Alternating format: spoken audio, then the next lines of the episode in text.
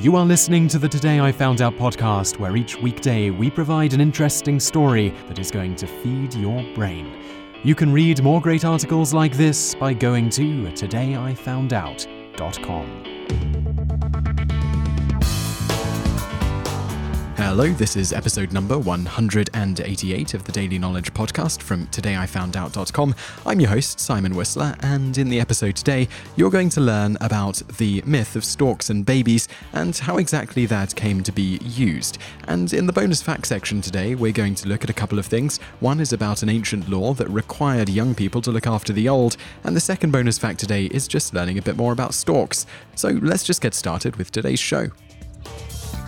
We all know how babies are made. The stork can be seen flying over rooftops with a little cloth bundle before landing at the doorstep of a happy couple who then unwrap their precious, smiling newborn. Right? This myth was once a common story to tell children who were deemed too young to be told anything different. Storks have been associated with babies and family for centuries. In Greek mythology, they were associated with stealing babies after Hera turned her rival into a stork and the stork woman attempted to steal her son. In Egyptian mythology, the soul of a person, the Ba, was usually represented by a stork. The return of a stork meant the return of the soul, at which point the person could become animated again. In Norse mythology, the stork represented family values and commitment to one another. In several mythologies, storks are also a symbol of fidelity and monogamous marriage because storks are widely believed to mate for life. In truth, they don't actually mate for life, but do have a tendency to return to the same nests every year and usually mate with the same partner. Storks are also represented in Chinese, Israeli, and various European cultures' mythologies, but the association of storks bringing couples a newborn baby is believed to have started in Germany several hundred years ago. The natural behavior of storks lends a clue to their association with birth. As a migratory bird, white storks would fly south in the fall and return to Europe nine months later. Usually, they could be seen heading north and nesting around March and April. Babies born in March and April were likely conceived in June of the previous year. Midsummer's Eve, which takes place on the 21st of June, is a celebration of the summer solstice, but it is also a pagan holiday of marriage and fertility. As many marriages and other couplings would take place during this time, many babies would be born around the time that the storks could be seen flying north, making the connection that the stork brought the baby. The symbolism of their migration pattern, combined with their history and myths and legends, probably contributed to the popularity of the story today.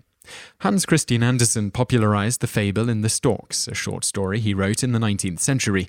In the story, storks flying above a village are teased by a young boy and get their revenge by delivering a dead baby to the child's family.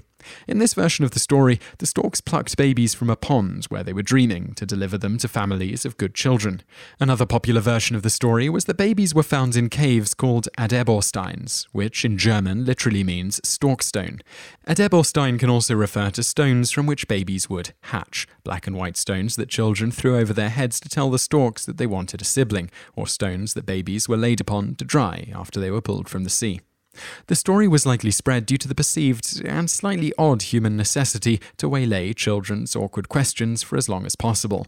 In Hans Christian Andersen's time, baby making was particularly a taboo topic.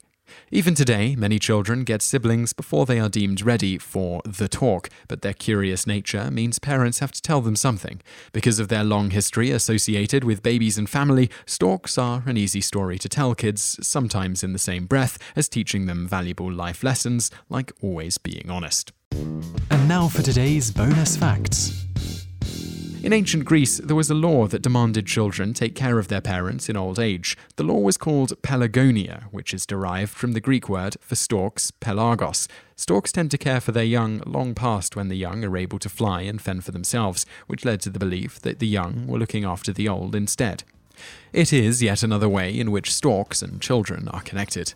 Bonus fact 2 Storks raise one brood a year, typically around four hatchlings, though as many as seven has been recorded. In a strange twist on the story, storks are known, like other animals, to kill their own young in times of famine. You just listened to an episode of the Today I Found Out Daily podcast. Tune in every weekday for another great episode, or find more articles at todayifoundout.com.